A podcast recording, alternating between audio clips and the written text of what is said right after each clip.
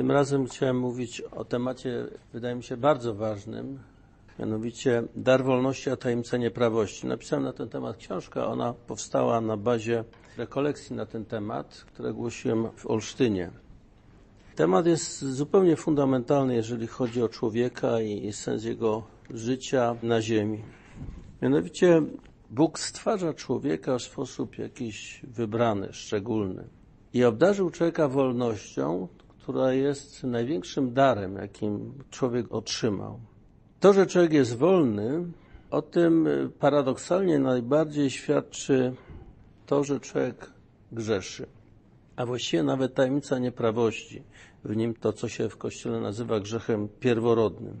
I ta tajemnica nieprawości człowieka jest czymś absolutnie fundamentalnym. I jeżeli się o niej zapomni, to właściwie też w konsekwencji dochodzi do utraty wolności. Ja przeczytam tutaj na początek taki tekst Leszka Kołakowskiego z książki Czy diabeł może być zbawiony i 27 innych kazań. On pisze tak. W ateistycznym i gwałtownie antychrześcijańskim humanizmie oświecenia wolno widzieć skrajny pelagianizm, skrajną negację grzechu pierworodnego i nieograniczoną afirmację naturalnej dobroci człowieka.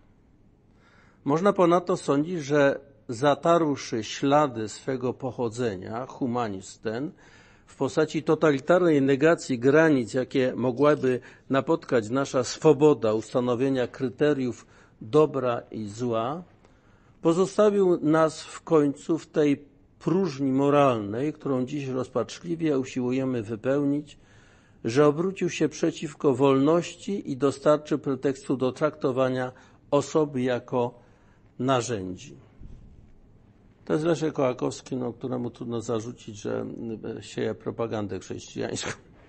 Ewolucja jego poglądów szła akurat w kierunku zbliżonych bardzo do chrześcijaństwa.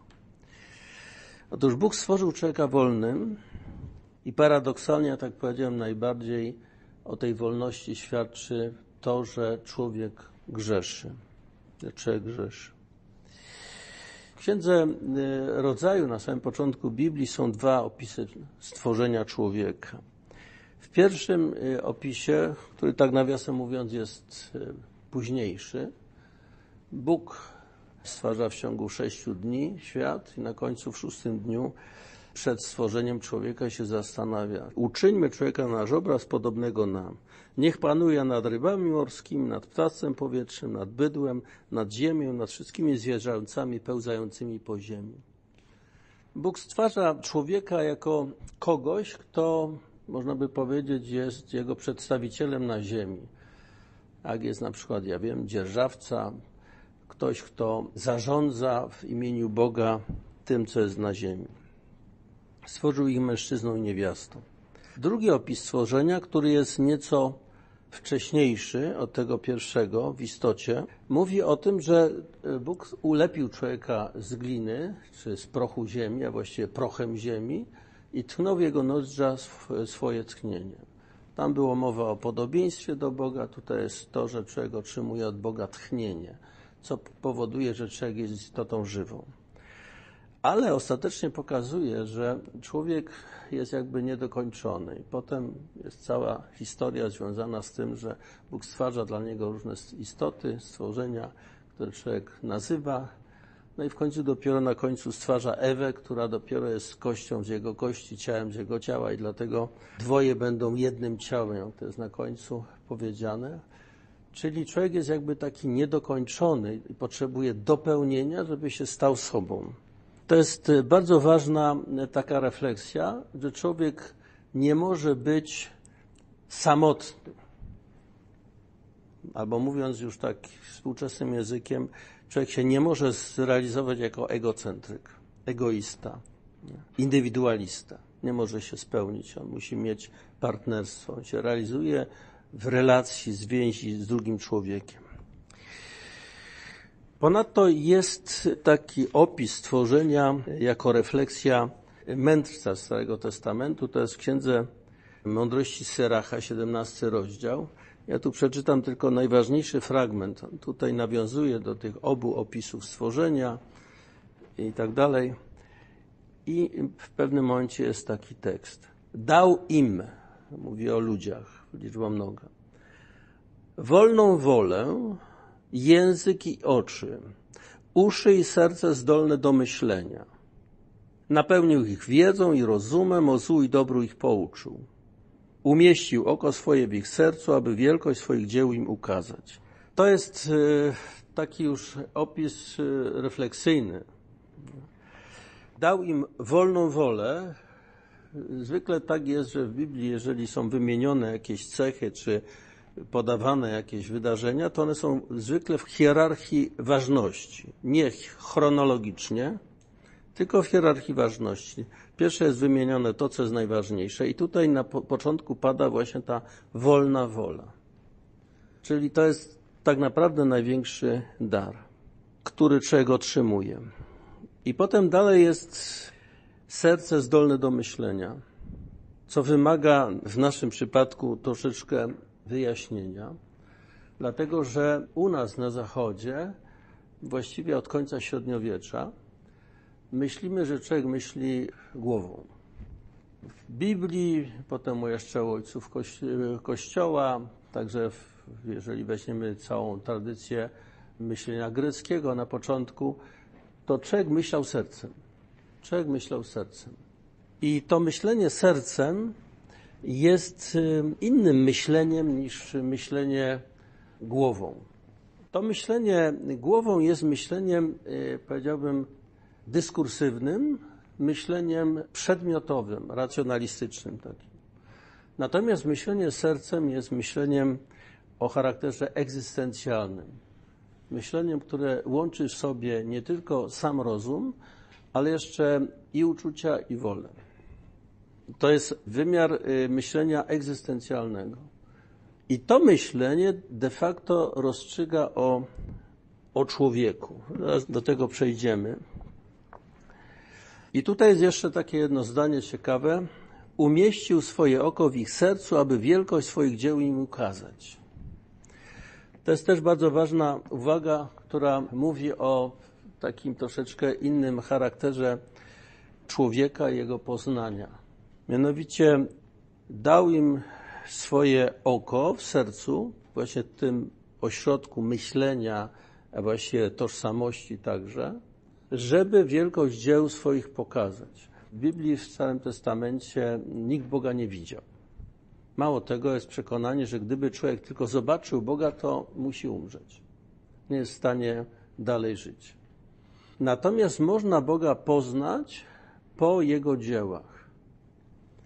I tutaj ten dar w sercu, to oko Boże, jest to taka zdolność, w której człowiek widzi to, czego nie widać.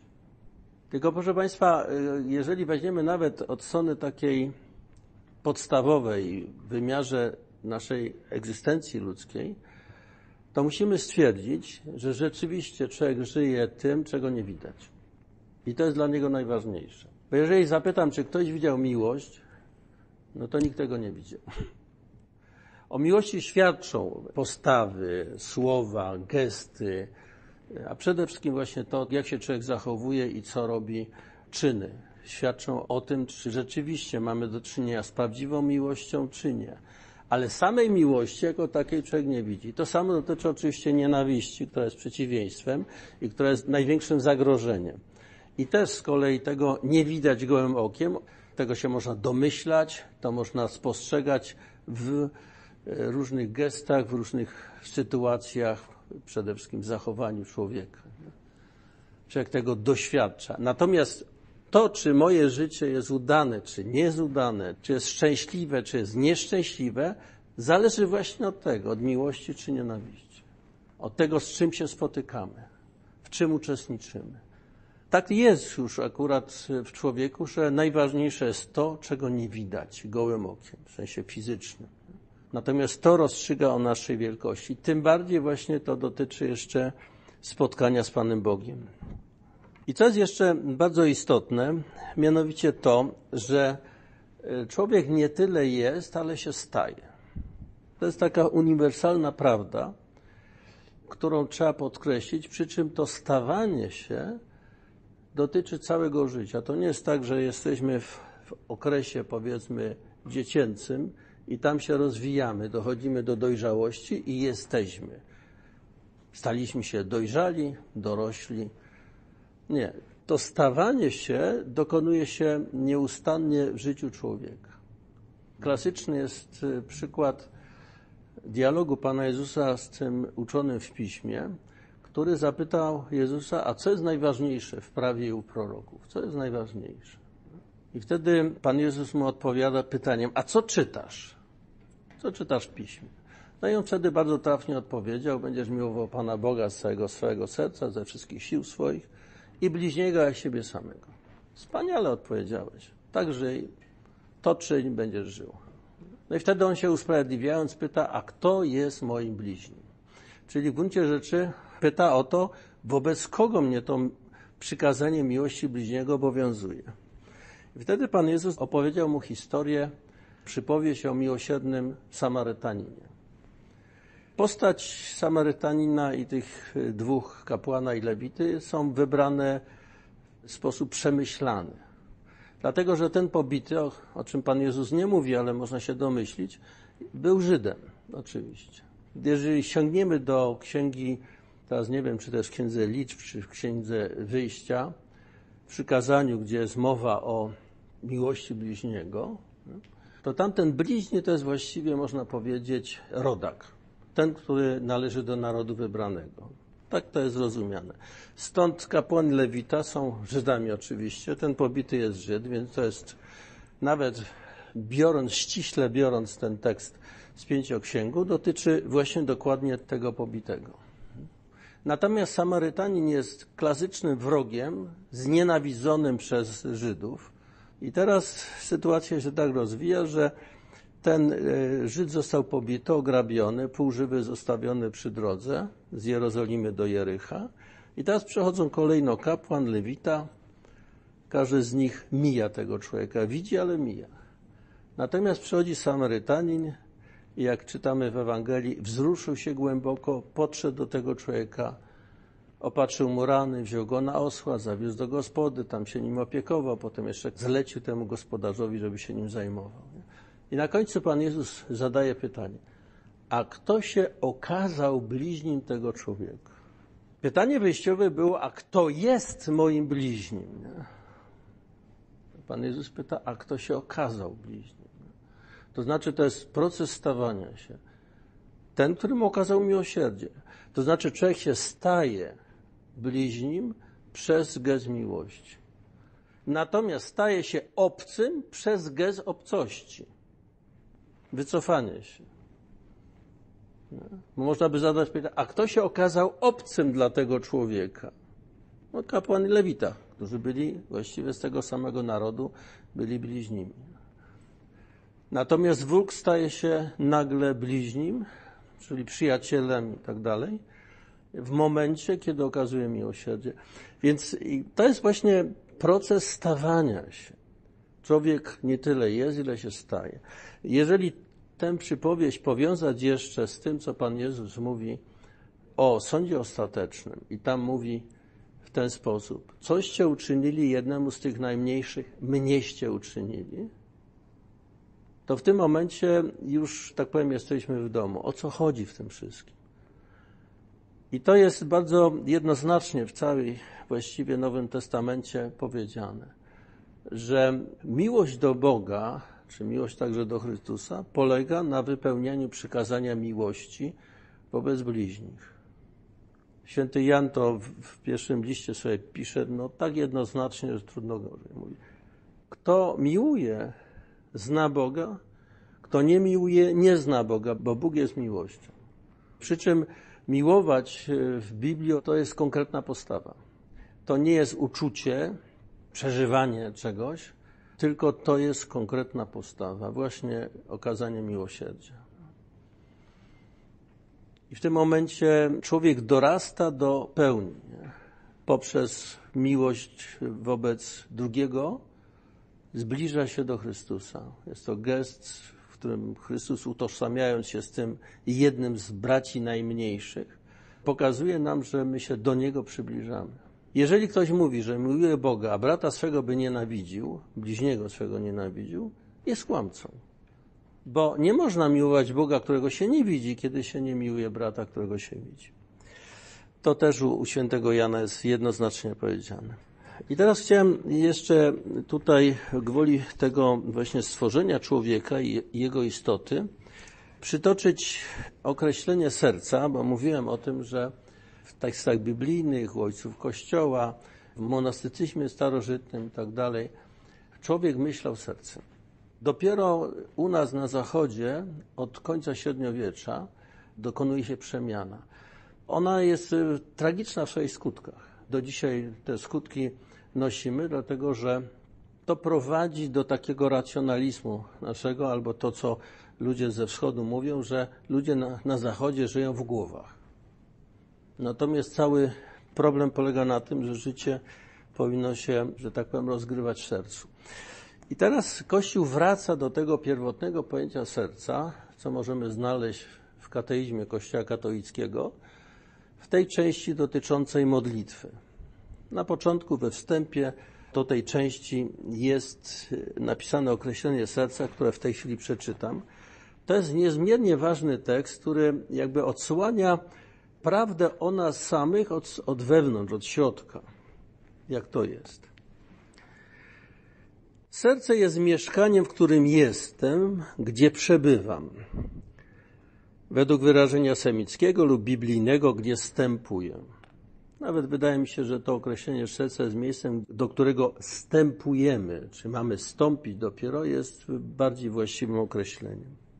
Jest naszym ukrytym centrum, nieuchwytnym dla naszego rozumu, ani dla innych. Jedynie Duch Boży może je zgłębić i poznać. Jest ono miejscem decyzji w głębi naszych wewnętrznych dążeń. Jest miejscem prawdy, w którym wybieramy życie lub śmierć. Właśnie myślenie sercem jest myśleniem egzystencjalnym, rozstrzygającym o tym, kim się stajemy. Tak, ten miłosierny Samarytanin wzruszył się głęboko i poszedł za tym impulsem, który był jakimś uczuciem, jakimś rozpoznaniem, współczuciem dla tego człowieka i to spowodowało, że on się stał bliźnim tego człowieka. Poszedł za tym i potem oczywiście działał racjonalnie. Jest miejscem prawdy, w którym wybieramy życie lub śmierć.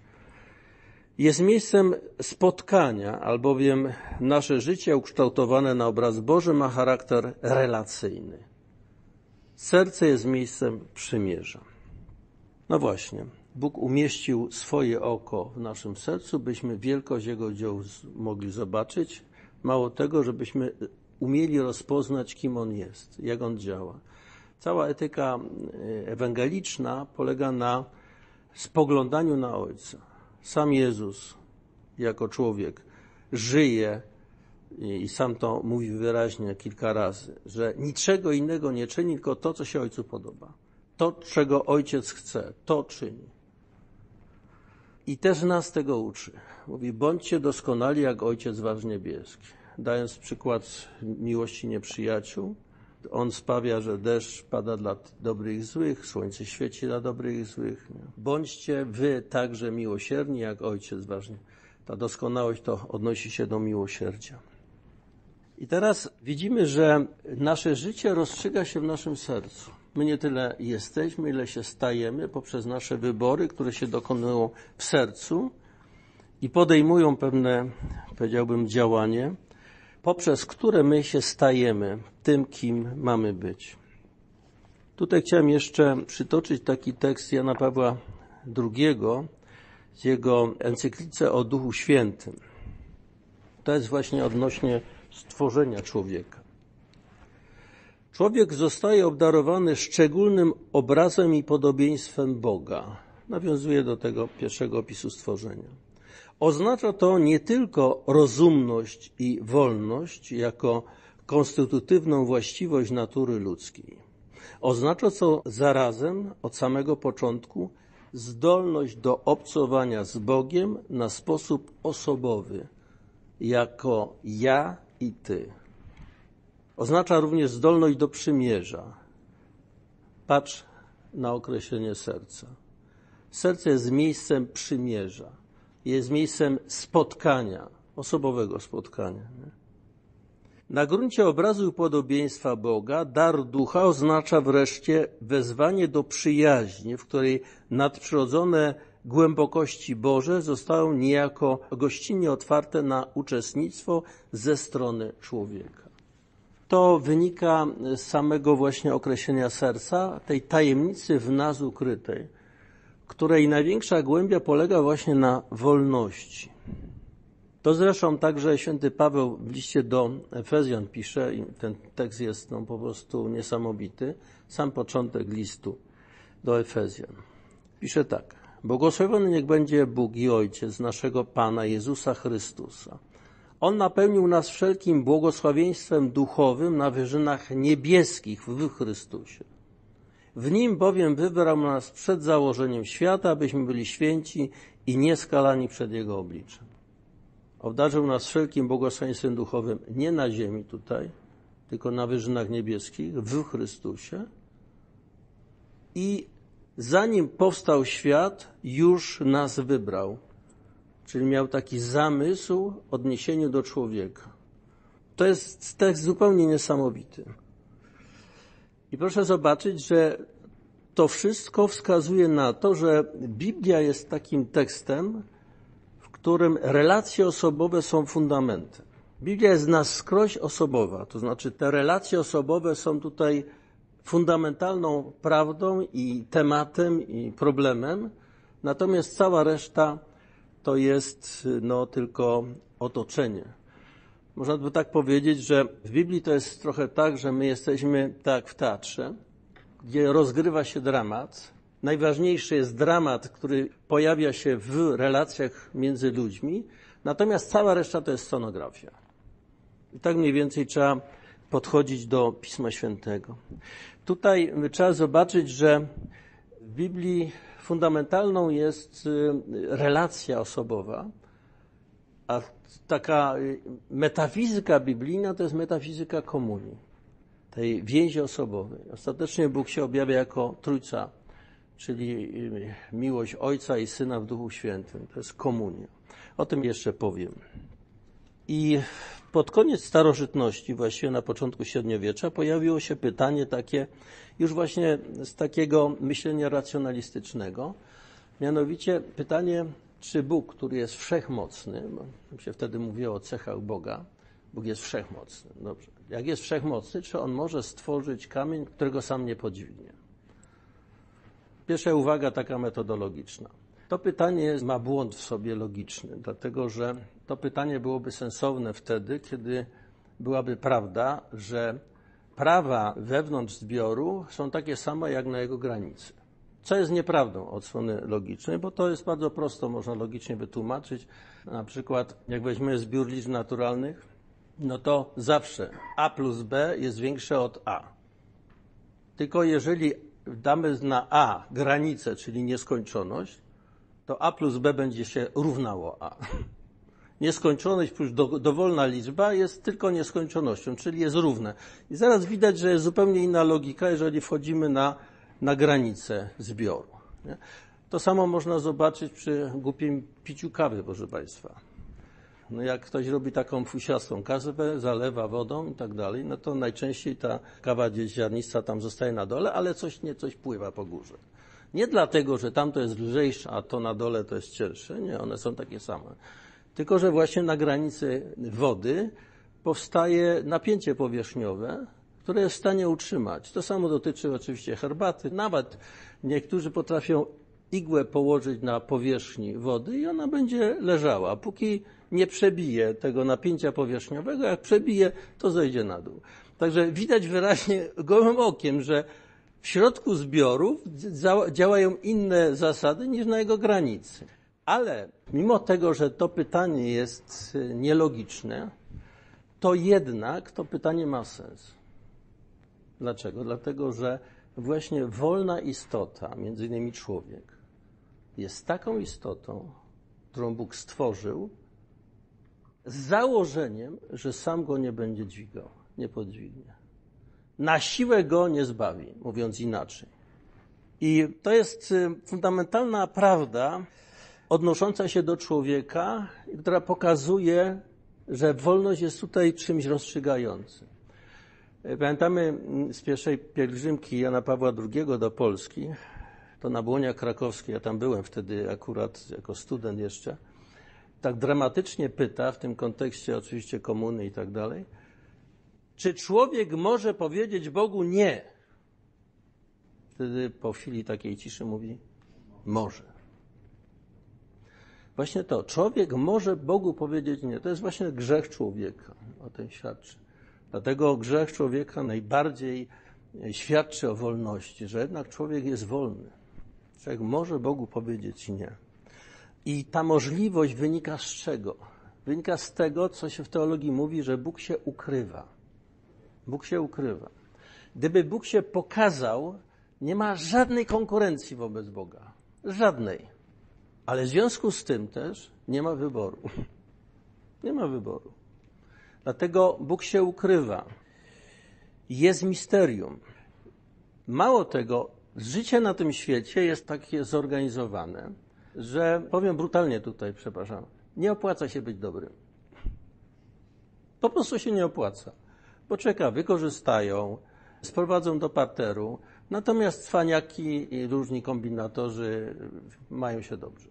W Biblii macie szereg na ten temat tekstów, w których autorzy na przykład psalmu właśnie się żalą do Pana Boga, jak to jest, że akurat ludzie bezbożni opływają w dobra, mają się dobrze, są zdrowi i tak dalej, a człowiek tutaj porządny, uczciwy dostaje cztery litery za każdym razem.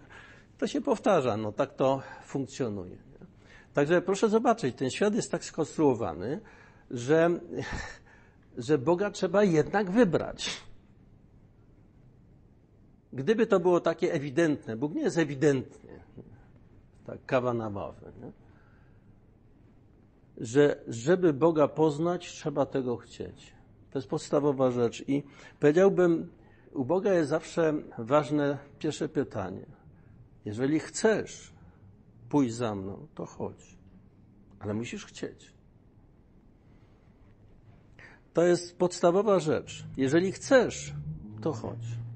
Zresztą powiedziałbym takim fundamentalnym pytaniem w odniesieniu do człowieka jest pytanie, czy chcesz żyć?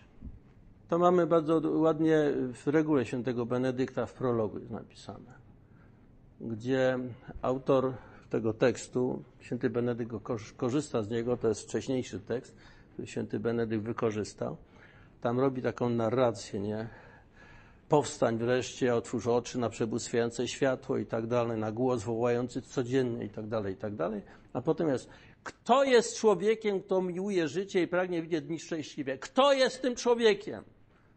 Jeżeli powiesz ja, mówi ci Bóg. I wtedy dopiero się pojawiają zasady moralne, wskazania etyczne. Nie? Dopiero wtedy. Ale podstawowe pytanie jest, czy chcesz żyć? I dopiero jak chcesz żyć, dopiero ci pokazuje drogę i także w tej drodze oczywiście pewne trudności, które wymagają wyrzeczenia i tak dalej. I tu się dopiero zaczyna naprawdę e, życie duchowe, które się zaczyna od pragnienia wolnego wyboru, którym człowiek się decyduje.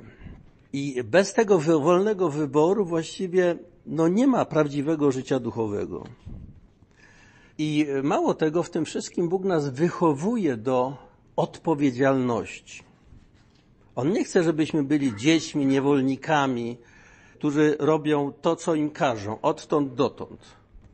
Tylko chce, żebyśmy byli Jego dziećmi, czyli rozpoznali w Nim dobro i sami pragnęli tego dobra i to dobro umieli rozpoznać i, i przewidzieć i według tego kryterium działać. Nie? Pan Jezus mówi do uczniów, już was nie nazywam sługami. Sługa i niewolnik to jest jedno słowo po grecku. Serwus. Sługa i niewolnik. Nie nazywam was niewolnikami, sługami, tylko przyjaciółmi. Bo sługa nie wie, co chce jego pan. On ma tylko wypełnić polecenie. Przyjaciel już zna wolę swojego przyjaciela i włącza się w to działanie. To włączenie się w działanie Współdziałanie z przyjacielem to jest właśnie partnerstwo. To już nie jest relacja pan-niewolnik, tylko przyjaciel z przyjacielem. I teraz Bóg chce nas wychować do takiej zdolności. I znowu tutaj nawiążę do Jana Pawła II, który pisał taki list do młodzieży kiedyś. I tam mówi, że wolność, prawdziwa wolność polega na zdolności wyboru prawdziwego dobra. Zdolność wyboru. Trzeba przede wszystkim to dobro rozpoznać, a potem jeszcze umieć je wybrać i być konsekwentnym w tym wyborze. I to jest właśnie ten Boży zamysł odnośnie człowieka. Chce, abyśmy byli Jego dziećmi, a nie niewolnikami, sługami. Natomiast, proszę Państwa, wolność niesie z sobą problemy. Z jednej strony trzeba powiedzieć, że przez taką konstrukcję, przez taką kondycję, jaką mamy w Bożym zamyśle, jesteśmy, powiem znowu brutalnie, skazani na wolność. Czy człowiek chce być wolny, czy nie chce być wolny, to i tak jest wolny. Bo wybierając, wybiera siebie. Czy tego chce, czy tego nie chce, niezależnie od tego, wybierając, wybiera siebie i w ten sposób będzie rozliczany z wolności. Także robiąc coś, wybieramy jednocześnie siebie. Z drugiej strony jest taka prawda, że naszym życiem rządzą ścisłe prawa, prawa duchowe. I e, śmiem twierdzić, że te prawa są tak mocne jak prawa przyrody. I tutaj nie ma zmiłuj. W Biblii czytamy, że Bóg nie ma względu na osobę. Właśnie to inne wyrażenie tego samego. Prawa odnoszące się do życia człowieka są takie same dla wszystkich. Nie ma wyróżnionych. Wszystkich to samo obowiązuje. I teraz, jeżeli my tego prawa nie przestrzegamy, działamy wbrew temu prawu, nie jesteśmy w stanie dojść do pełni tego, kim jesteśmy. Nie każdy wybór nasz jest dobry, ale każdy wybór nas określa, kim się stajemy.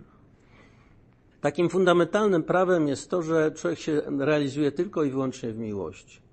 Tutaj jest bardzo piękna ta sentencja, którą zresztą Jan Paweł II lubił powtarzać, a prawdopodobnie był przynajmniej współautorem tej sentencji, bo on akurat podczas soboru pracował w tej komisji przygotowującej tą konstytucję duszpasterską o Kościele w świecie współczesnym. On tam w tej komisji brał udział i tam w tym tekście akurat jest ta sentencja, która mówi tak, że człowiek na ziemi jest jedyną istotą, którą Bóg chciał dla niego samego. Czyli żeby człowiek był sobą. Ale jednocześnie człowiek nie może się w pełni zrealizować inaczej, jak tylko przez szczery, bezinteresowny dar z siebie.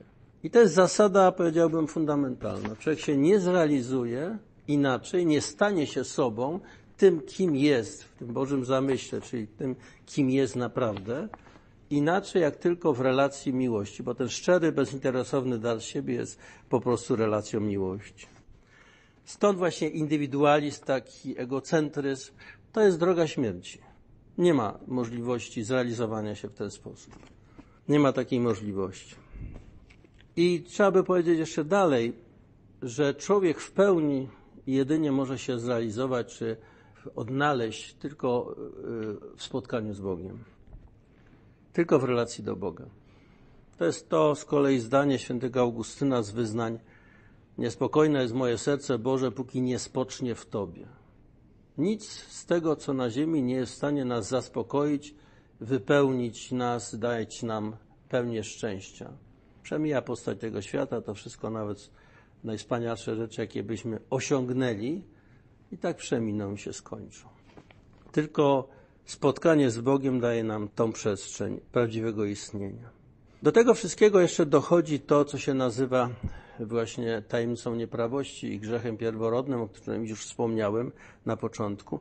To jest najlepiej opisane w liście do Rzymian, to jest siódmy rozdział listu do Rzymian. Ja przeczytam fragment tego tekstu na, najważniejszy. Nie będę go specjalnie omawiał, ale, ale żebyśmy widzieli o co chodzi. Wiemy przecież, że prawo jest duchowe. Tu jest prawo, chodzi o prawo Boże ze Starego Testamentu. A ja jestem cielesny, zaprzedany w niewolę grzechu. Nie rozumiem bowiem tego, co czynię, bo nie czynię tego, co chcę, ale to, czego nienawidzę, to właśnie czynię. Jeżeli zaś czynię to, czego nie chcę, to tym samym przyznaję prawu, że jest dobre. A zatem już nie ja to czynię, ale mieszkający we mnie grzech.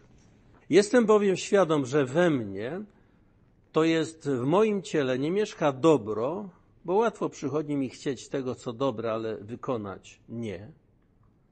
Nie czynię bowiem dobra, którego chcę, ale czynię właśnie zło, którego nie chcę.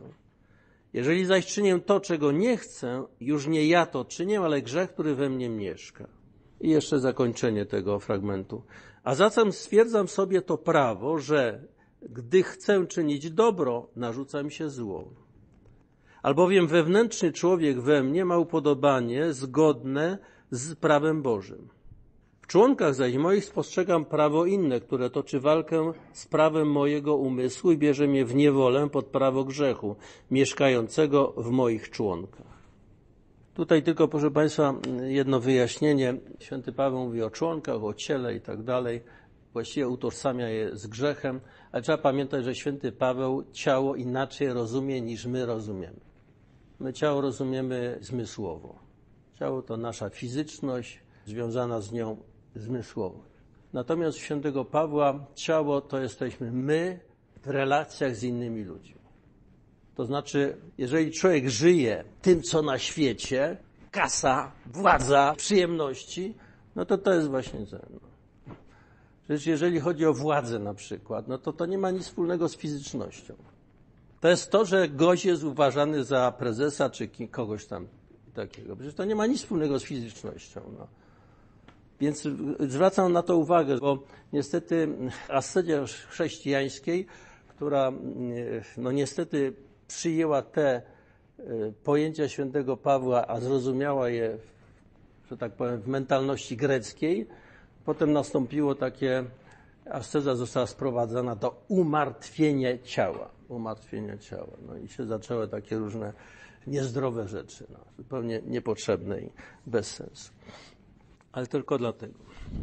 Ale tutaj w tym tekście bardzo ważne jest stwierdzenie, już nie ja to czynię, ale mieszkający we mnie grzech. Ja nie jestem swoim grzechem. Proszę Państwa, jest to niezmiernie ważna prawda, która wynika z odkrycia jednej prawdy. W nas toczy się nieustanna walka, walka duchowa. I grzech bierze nas w niewolę. To, co święty Paweł pisze. Grzech nie jest tożsamy ze mną. W pewnym sensie można powiedzieć, grzech nie jest mój. Ja go popełniłem, ale on jest mi podsunięty, ja zostałem w niego wmanewrowany, czy jakoś tak można by to powiedzieć.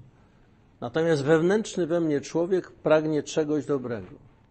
I to jest dramat, który w nas istnieje. Dramat związany z grzechem i z tajemnicą nieprawości w nas. Jeżeli ktoś o tym zapomina, no to się zaczynają właśnie naprawdę makabryczne rzeczy. We mnie istnieje nieustannie wewnętrzna walka duchowa między dobrem i złem. I jeszcze jedna rzecz, to jest tego tekstu ważna. Sam sobie nie poradzę. Sam sobie nie poradzę. Tutaj ta końcówka mówi tak święty Paweł. Nieszczęsny ja człowiek, któż mnie wyzwoli z ciała, co wiedzie ku tej śmierci. I odpowiada zaraz, dzięki niech będą Bogu przez Jezusa Chrystusa, Pana naszego. No i podsumowanie takie. Tak więc umysłem służę prawu Bożemu, ciałem zaś prawu grzechu. Proszę Państwa, to, że u nas y, toczy się walka nieustanna, człowiek zaczyna widzieć dopiero wtedy, kiedy pragnie coś dobrego robić i na przykład podejmuje postanowienia. Klasyczną zupełnie rzeczą jest to, proszę Państwa, że chcę się pomodlić. Idę do kaplicy, wyłączam się zupełnie z wszystkiego, tak, jestem tylko przed Panem Bogiem, koniec, kropka. I co się dzieje? Mogę sobie tego chcieć. Ale tutaj małpa skacze. Ale ja tej małpy nie chcę. Może sobie nie chcieć, ale ona i tak będzie skakać. I widać w tym momencie, że te moje chęci, moja wola nie wystarczy na to. Ksiądz Tischner, mówiąc o tym zjawisku, mówi tak: Ktoś mi myśli. Ktoś mi myśli. To jest bardzo trafne stwierdzenie. On mówi właśnie, że myśli na nas przychodzą. To nie jest tak, że my je wymyślamy, sami je produkujemy, ale one na nas przychodzą. Ktoś mi myśli. A stają się moje wtedy, kiedy je za swoje przyjmuję. Stąd właśnie to uznanie, że grzech nie jest mój, to jest odcięcie się od grzechu. Oczywiście to się dokonuje nie przez to, że zamiata się pod dywan, tylko że się wyznaje to, uznaje się za grzech i się mówi zdecydowanie się od tego odcina. To wyznanie dopiero tego, uznanie, że to zrobiłem rzeczywiście, ale tego nie chcę, dopiero jest tym odcięciem. Natomiast jeżeli ktoś mówi, że a w ogóle się nic nie stało, no to oczywiście w tym momencie kupił to. Tak naprawdę się z tą nieprawością sobie utożsamił. I proszę Państwa, to o co naprawdę chodzi w życiu duchowym, to jest walka o miłość. Co jest najważniejsze w prawie u proroków? Będziesz miłował Boga z całego swego serca, ze wszystkich swoich sił i bliźniego jak siebie samego, czyli miłość właściwie w trzech wymiarach. Boga, bliźniego i siebie samego. I tak naprawdę ta walka duchowa tylko w tej przestrzeni się odbywa. I tutaj w tej walce Ewagiusz Pontu, taki mnich, który zmarł w 399 roku, pierwszy właściwie mnich pisarz, pisał o ośmiu duchach zła. Ktoś mi myśli, ja przypominam to, co ksiądz Tischner mówi, oni wtedy utożsamiali te myśli namiętne z demonami, ze złymi duchami, które nam to podsuwają. No i on mówi, że właściwie te myśli są wszelakie, różnorakie, to jest całe morze tego, ale właściwie można je sprowadzić do ośmiu podstawowych. Cała reszta jest właśnie wypadkową, pokazując ich dynamikę i tak dalej, porządek działania i tak dalej. Ale to jest osobny temat. Ta walka duchowa trzeba sobie z niej zdać sprawę, że ona istnieje. Negacja grzechu pierworodnego jest negacją tego, że ta walka istnieje. Ale oczywiście jak ktoś jest na polu walki, a nie wie, że jest na polu walki, no to oczywiście to, że zginie jest prawie, że 100%. Jak człowiek wie, że jest na polu walki i wie, że trzeba się schować, to ma większe szanse przeżycia, no po prostu.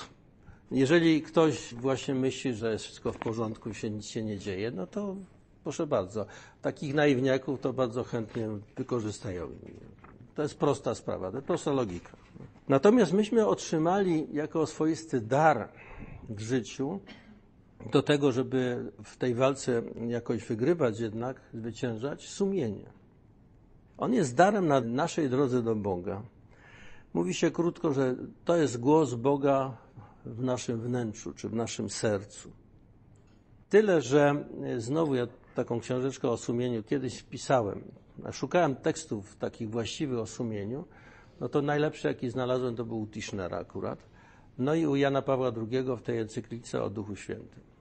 Niestety my mamy wewnętrzne inne głosy, które podszywają się pod sumienie, a sumieniem nie są. I tutaj znowu trzeba powiedzieć jedną bardzo ważną rzecz. Sumienie szanuje naszą wolność. To jest cecha wyróżniająca sumienie. Superego, które na przykład odkryła psychoanaliza, nie szanuje wolności człowieka i sumieniem nie jest i być nie może. Zupełnie inna struktura.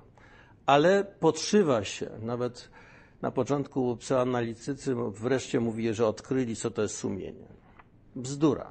Odkryli coś, co jest pseudosumieniem, czy podszywa się pod sumieniem, ale sumieniem nie jest, jest wręcz przeciwieństwem sumienia. Tak czy inaczej, proszę Państwa, życie duchowe wymaga wysiłku, jest walką. I tutaj podstawowym właśnie pytaniem i wezwaniem jest, czy masz sumienie?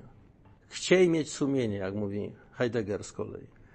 To jest właśnie, jak wracają do tej przypowieści o miłosiernym Samarytaninie, to jest właśnie pytanie. Chciej mieć sumienie.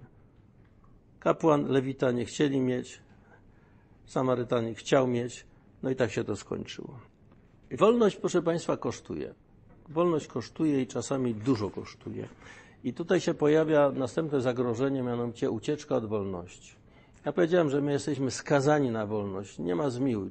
Czy człowiek będzie świadomie działał w wolności, czy nie, i tak będzie rozliczany w wolności. A najgorszy wybór jest, jeżeli jest wyborem nieświadomym. Człowiek nie wie, co i dlaczego wybiera, to z reguły wybierze głupio. No. Właściwie trudno wtedy trafić w dobry wybór. I teraz, proszę Państwa, tak naprawdę nasza prawdziwa wolność zależy od naszego zakorzenienia. Od naszego zakorzenienia. Gdzie jesteśmy zakorzenieni? Tutaj chciałem, proszę Państwa, przytoczyć Wam tekst Ratzingera. Bardzo mi się wydaje trafny tekst. Mówi tak. Ze stanowiska wiary chrześcijańskiej stwierdzamy zatem, że człowiek staje się najbardziej sobą nie przez to, co czyni, lecz przez to, co otrzymuje. Musi oczekiwać na dar miłości i nie można otrzymać miłości inaczej, tylko jako dar. Nie można jej zrobić samemu, bez drugiego. Trzeba na nią czekać, pozwolić dać ją sobie. I można stać się całkowicie człowiekiem tylko przez to, że się zostanie pokochanym. Tutaj, proszę Państwa, jest cała, cała prawda o tym, że człowiek tylko wtedy, kiedy przyjmuje coś jako dar, może stać się autentyczny. Ta struktura, że ktoś mi myśli, nie zawsze tylko złe duchy. Są także myśli natchnienia Ducha Świętego i wtedy ten Samarytanin właśnie posłuchał natchnienia Ducha Świętego, dlatego poszedł. Nie? Nie zawsze, ale ta struktura, że ktoś mi myśli, że wszystko na mnie przychodzi i ja właściwie tylko wybieram i zdolność wyboru, odrzucenia zła, a przyjęcia dobra z wdzięcznością jest tutaj fundamentalną sprawą. Tylko wtedy, kiedy umiem przyjąć dar jako dar, wtedy naprawdę mogę stać się sobą. Miłość z naszej strony jest zawsze odpowiedzią na miłość, którą, którą otrzymujemy. Zresztą w ogóle człowiek jest z istoty swojej odpowiedzią.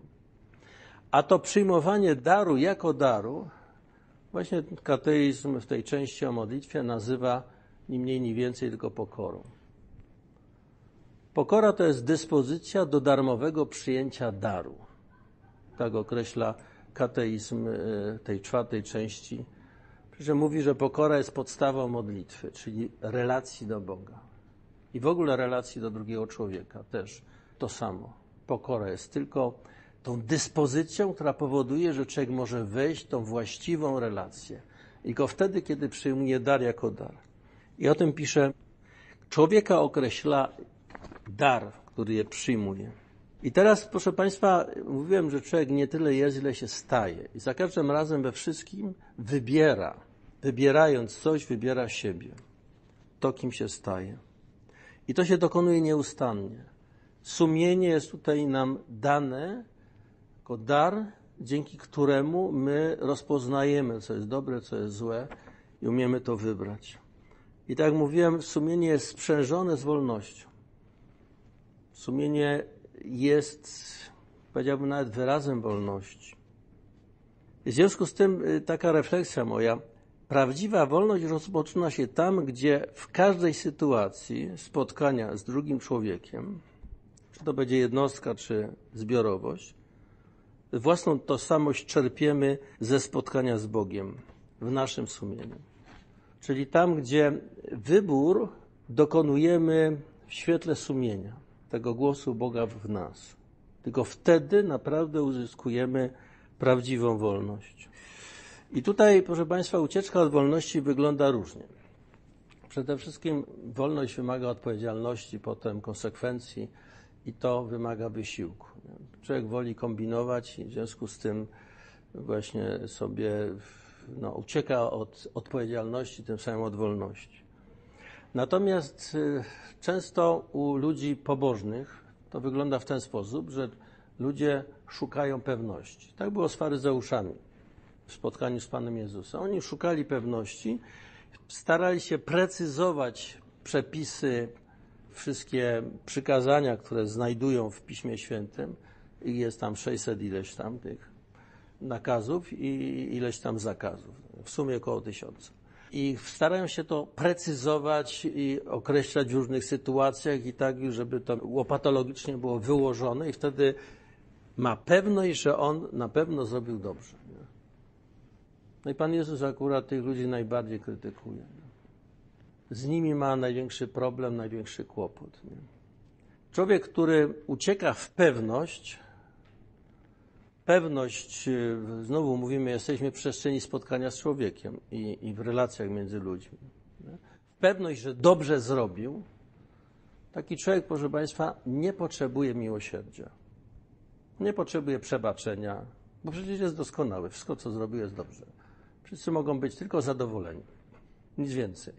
I to jest ten faryzeusz świątyni. Mówię, dzięki Ci Panie, że nie jestem jak inni ludzie, zdziercy, oszuści, cudzołożnicy albo jak ten celnik. Bo i tam wymienia swoje wypełnianie prawa i to jeszcze bardziej goliwe niż było potrzeba. Nie? Świetnie. Co on potrzebuje? Poklasku od Boga. No tak, wspaniały jesteś, no super, no. Nie potrzebuje miłosierdzia. Ale też ten człowiek nie umie kochać. Bo miłość z naszej strony jest zawsze odpowiedzią. To jest ta przypowiedź o, o ojcu miłosiernym i tych dwóch synach. Ten jeden marnotrawny, a drugi jest porządny. Ten marnotrawny wreszcie zrozumiał, że potrzebuje miłości i przyszedł do ojca. Ten porządny ma pretensje do ojca, że, że tego łachudrę tam, tego jego brata, ojciec tak uczcił jakąś ucztą, nie? A jemu to nie dał się z kolegami, z przyjaciółmi zabawić, nie? On nie potrzebuje od ojca miłosierdzia, miłości. Od ojca potrzebuje tylko uznania, nic więcej. I to jest tragedia właśnie tych ludzi. Zresztą zwracam uwagę na to, że o czym się niestety u nas nie mówi, że największy grzech, jaki ludzie w ogóle popełnili, popełnili ludzie pobożni. Bo skazać na śmierć Syna Bożego jako bluźniercę i jeszcze na śmierć krzyżową, no to oni dokonali. I Pan Jezus w dialogu z Piłatem to wyraźnie mówi. Mówi, większy grzech mają ci, którzy mnie wydali w Twoje ręce, niż Ty. W końcu ostatecznie Piłat przyklepał ten wyrok. W końcu ostatecznie dzięki temu, że on machnął ręką i dobra, niego tam ukrzyżują, dzięki temu gestowi on został ukrzyżowany, inaczej by nie był mógł ukrzyżowany. No, ale, tak Pan Jezus mówi, większy grzech mają ci, którzy nie wydali Twoje, czyli Sanhedryn i ci, którzy tam głosowali. Otóż, proszę Państwa, szukanie pewności to jest tragiczny kierunek. To jest ucieczka od wolności, która powoduje ucieczkę od de facto od relacji miłości. I tutaj jedna z najmądrzejszych sentencji, jakie chyba w życiu przeczytałem, Paula Rickera, który mówi tak, że zło zła jest kłamstwem przedwczesnych syntez, totalizacji gwałtownej. O co chodzi? Człowiek, który szuka pewności, szuka takiej formuły czy takiego określenia, które mu daje pewność, że na pewno dobrze zrobił. Natomiast takiej gwarancji nic i nikt nie jest w stanie mu dać.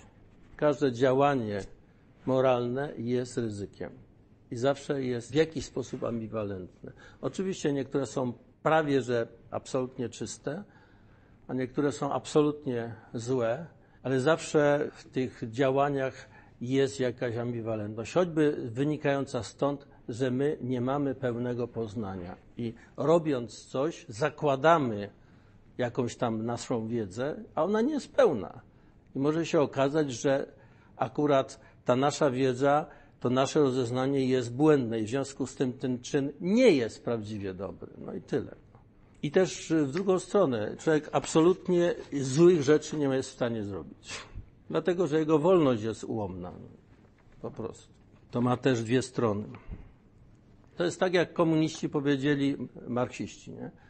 Dotychczas filozofowie starali się zrozumieć prawa rządzące światem. My już to wiemy.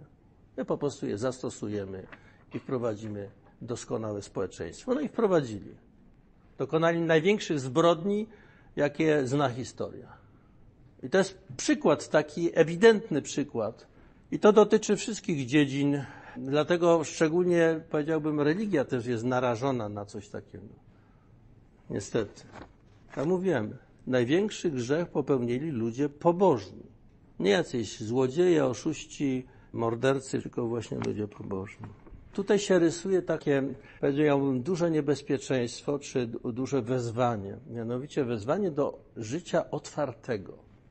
Otwartego w rozumieniu takim, że e, człowiek nie jest w stu procentach pewny, oczywiście pragnie robić dobrze i tak dalej, i musi umieć przyjąć też te cienie jego działania musi być gotowy na to, że się okaże, tak to przy analizie czasami jest, że gdzieś pod spodem są jakieś ukryte intencje, których on nie jest świadomy w tej chwili. Terapeuta czy ktoś tam prowadzi y, ludzi, to odkrywa w nich te ukryte tam gdzieś jakieś intencje, których oni sami przed sobą nie odsłaniają, dopiero przez odpowiednie mechanizmy psychologiczne potrafią to wydobyć. No i wtedy człowiek dopiero patrzy, że jednak to jego działanie nie było czyste, nie było takie prawdziwe. I stąd biorą się takie czy inne zachowania jego. Nie? I człowiek musi być gotowy na przyjęcie czasami właśnie smutnej, trudnej prawdy o sobie. To jest trudne. I teraz, proszę Państwa, zakończenie tego wszystkiego. Ja to zatytułowałem taki rozdział Być wolnym, aby kochać. Mianowicie w relacji Boga i człowieka rozgrywa się dramat, który jest dramatem w miłości. I to miłości, której modelem czy metaforą jest miłość oblubieńcza.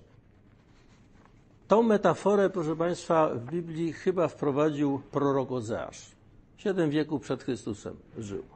Tą potem metaforę przyjęli już i autorzy psalmów, i inni prorocy, i Pan Jezus też tą metaforę używa. Ona się przyjęła. Relacja między Bogiem i Izraelem, bo tak Ozeasz pisze, jest relacją oblubieńczą.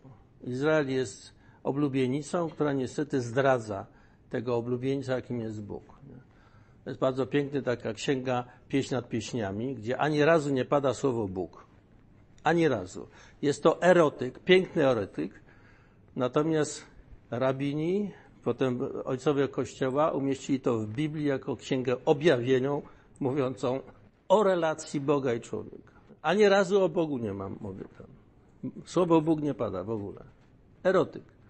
Ale to świadczy o tym, że y, umieszczenie tej księgi y, w kanonie pism Starego Testamentu świadczy o zrozumieniu, że ta relacja człowieka i Boga to jest relacja miłości oblubieńczej. I z miłością się wiąże z jednej strony tak samo jak sakrum. Fascynacja, coś wspaniałego, a z drugiej strony lęk. Dlaczego? Dlatego, że jedyną granicą miłości jest miłość bez granic. I zawsze można zapytać, a życie oddałeś za drugiego? To nie zawracaj głowy. Pan Jezus mówi, miłujcie się wzajemnie, jak ja was umiłowałem. A On umiłował nas do końca, oddając za nas życie. Proszę bardzo. Model jest podany. To jest właśnie to.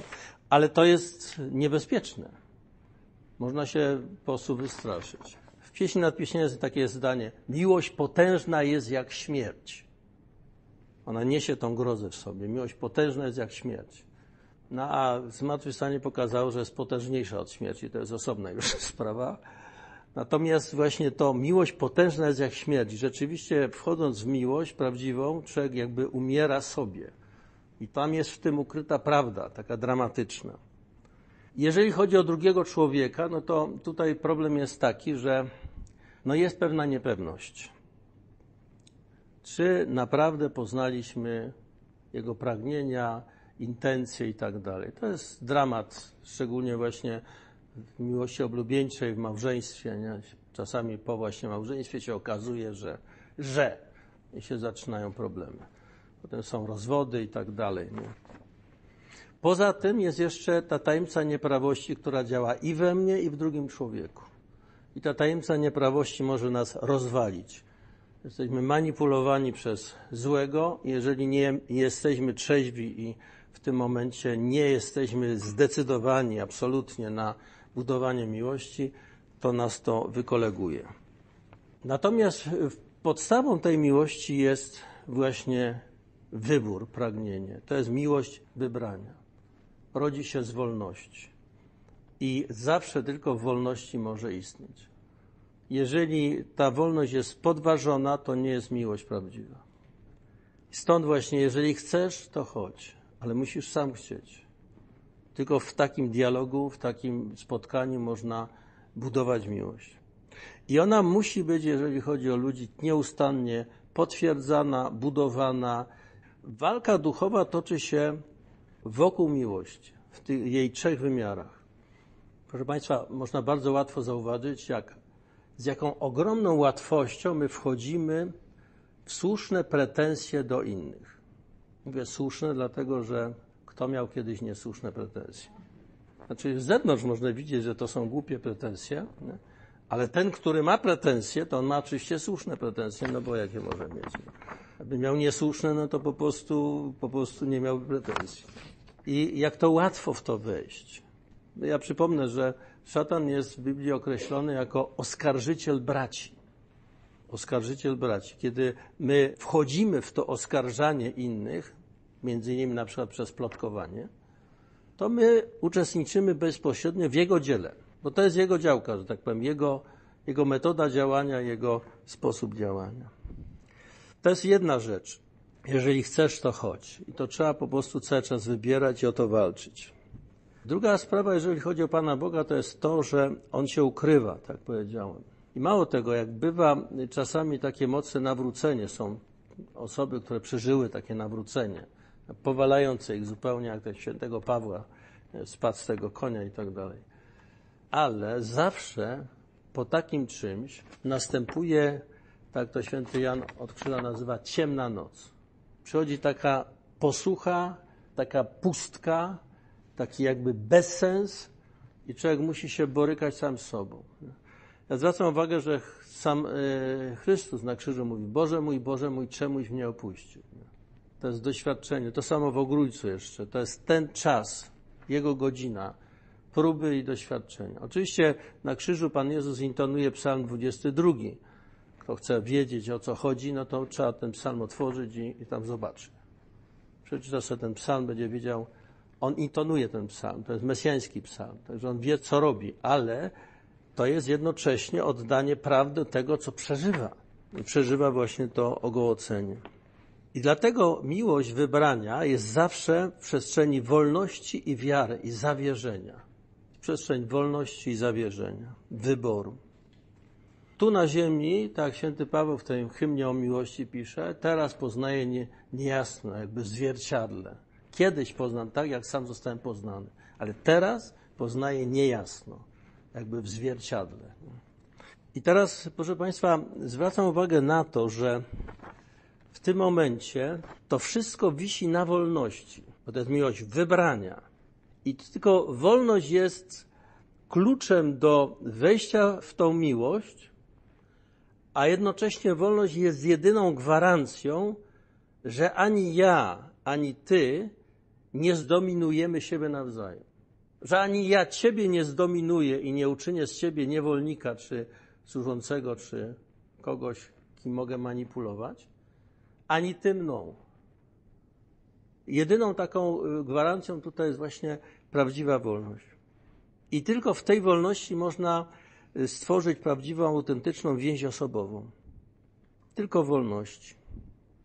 Zresztą, proszę Państwa, y, ja bardzo polecam Państwu list świętego Jakuba z Nowego Testamentu. To jest bardzo taki cenny list.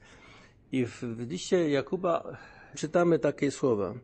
On wcześniej mówi o tej żydowskiej ufności w prawo, że jak będą wypełniać prawo, to będą zbawieni. I on tam tłumaczy, że człowieku, jest dużo przepisów. Wystarczy, że przekroczysz jeden przepis i wtedy wykroczyłeś przeciwko całemu prawu, jesteś winny wobec całego prawa i jest posprzątany. Nie masz podstaw do zbawienia. A to, żeby nawet przeoczywszy coś, czy w niepełnej świadomości przekroczyć, no to co, ileż to roboty jest. No. Także święty Paweł i Jan mówią, że nie ma takiego, który by był wobec prawa doskonały. W ogóle to nie wchodzi w grę w ogóle. I w tym kontekście Jakub pisze tak. Choćby ktoś przestrzegał całego prawa, a przestąpiłby jedno tylko przykazanie, ponosi winę za wszystkie.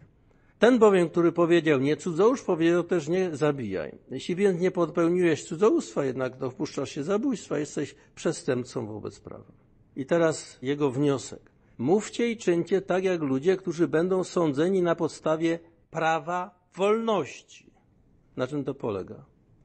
Mówi tak. Będzie to bowiem sąd nieubłagany dla tego, który nie czynił miłosierdzia. Miłosierdzie odnosi triumf nad sądem. Jakie jest rozwiązanie? Każdy z nas grzeszy, każdy z nas jest, należy do rodziny kiepskich. Natomiast miłosierdzie odnosi triumf nad prawem w tym sensie, że my będziemy sądzeni według miłosierdzia naszego, a nie według litery prawa. Będziemy sądzeni z tego, czy my wchodzimy w logikę życia, którą jest logika miłości, czy nie wchodzimy. Pan Jezus mówi tak: Jeżeli się nie staniecie jak to dziecko, nie wejdziecie do Królestwa Bożego. Otóż dziecko nie ma obowiązku być doskonałe, tak samo jak uczeń. To dopiero od mistrza się domaga doskonałości. Nikt z was nie jest mistrzem. To też Pan Jezus mówi wyraźnie. Mateusz 23. Nikt nie jest mistrzem. Wszyscy jesteśmy uczniami i tylko uczniami. Mamy prawo do błędu. Oczywiście możemy się potknąć i tak dalej, wpaść w coś. Ale jeżeli ty w sercu nie masz miłosierdzia, to sam wybierasz niemiłosierdzie. Przypowieść o dwóch winowajcach, dwóch dłużnikach, Mateusz 18, proszę zobaczyć tam, to jest bardzo jednoznacznie napisane. Ojcze nasz, odpuść nam, jako i my odpuszczamy. O to chodzi, proszę Państwa. My nie musimy być doskonali. My musimy umieć w swojej wolności wybierać to, co jest miłością, miłosierdziem. Czyli miłością w, w, takim konkrecie, w tej naszej autentycznej, żywej relacji z innymi. Bo w ten sposób wybieramy życie. To nie jest tak, że to jest tolerancja dla byle jakości. To nie o to chodzi. Tylko jest, wynika ze świadomości, że nikt nie jest w stanie być perfekcyjny. Nie ma takiej możliwości. Tylko Jakub o tym właśnie tutaj bardzo pięknie. To jest sąd nieubłagalny dla tego, kto nie ma w sobie miłosierdzia.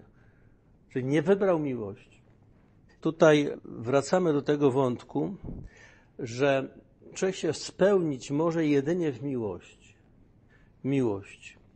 My się stajemy sobą przez wybór właśnie miłości w relacji. Oczywiście ta miłość nasza będzie zawsze jakoś ułomna. Nie jesteśmy doskonali.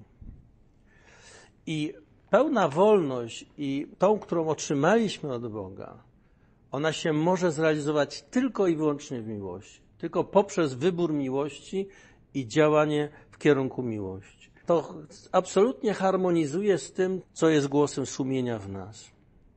Wracam do tego, co na początku powiedziałem, mianowicie Bóg nas stworzył na swój obraz i podobieństwo. Tam Jan Paweł II pisał, że to nie polega tylko na wolności i rozumie, tylko polega na zdolności bycia w relacji osobowej, ja-ty z Bogiem, tej zdolności. I otóż, proszę Państwa, trzeba sobie zdać sprawę z tego, że tak naprawdę kim jest Bóg, objawia się dopiero w Chrystusie. Poprzez przyjście Chrystusa mamy obraz Boga, który jest trójcą. To nie są trzej bogowie, tylko jest jeden Bóg, tu jest komunią osób. I ja to rysuję, proszę Państwa, w ten sposób.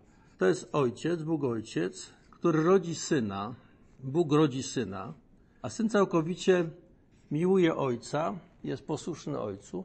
I to się dzieje, proszę Państwa, w Duchu Świętym. To psi jest symbolem Ducha Świętego. To jest mniej więcej taki schemat. Bóg rodzi syna, syn całkowicie odpowiada miłością rodzenia na miłość, ale to wszystko tą miłością jest Duch Święty. W tym opisie stworzenia, w tym drugim, wyszło tak, że tu jest mężczyzna, który dopiero zostaje dopełniony przez kobietę w jedności, którą jest oczywiście, proszę Państwa, Duch Święty. Małżeństwo w, w rozumieniu Kościoła katolickiego jest sakramentem. Sakrament jest dokonywany mocą Ducha Świętego. To jest dokładnie ten schemat. I właściwie każda relacja, proszę Państwa, w miłości ma taki schemat. Pełna i prawdziwa e, miłość może być tylko w Duchu Świętym, który jest osobą miłością. On jest tym, który jest miłością Ojca i Syna, a poprzez podobieństwo jest także, że tak powiem, naszą miłością i my w nią mamy wejść. Na tej podstawie, proszę Państwa, mówię, że życie duchowe w rozumieniu chrześcijańskim, katolickim jest ni mniej, ni więcej, tylko życiem w Duchu Świętym. I prawdziwą metafizyką istnienia, proszę Państwa, nie jest byt, ale komunia. Właśnie ta więź w miłości i w Duchu Świętym. I teraz, jeżeli chodzi o realizację wolności, to jest wejście w tą relację miłości, którą jest Duch Święty. W sumie to w naszym życiu praktycznie polega na wsłuchaniu się w sumienie, głos Boga w nas, właściwie głos Ducha Świętego w nas. I wtedy realizuje się ta dynamika życia prawdziwego, tego, kim jesteśmy i o co chodzi w naszym życiu.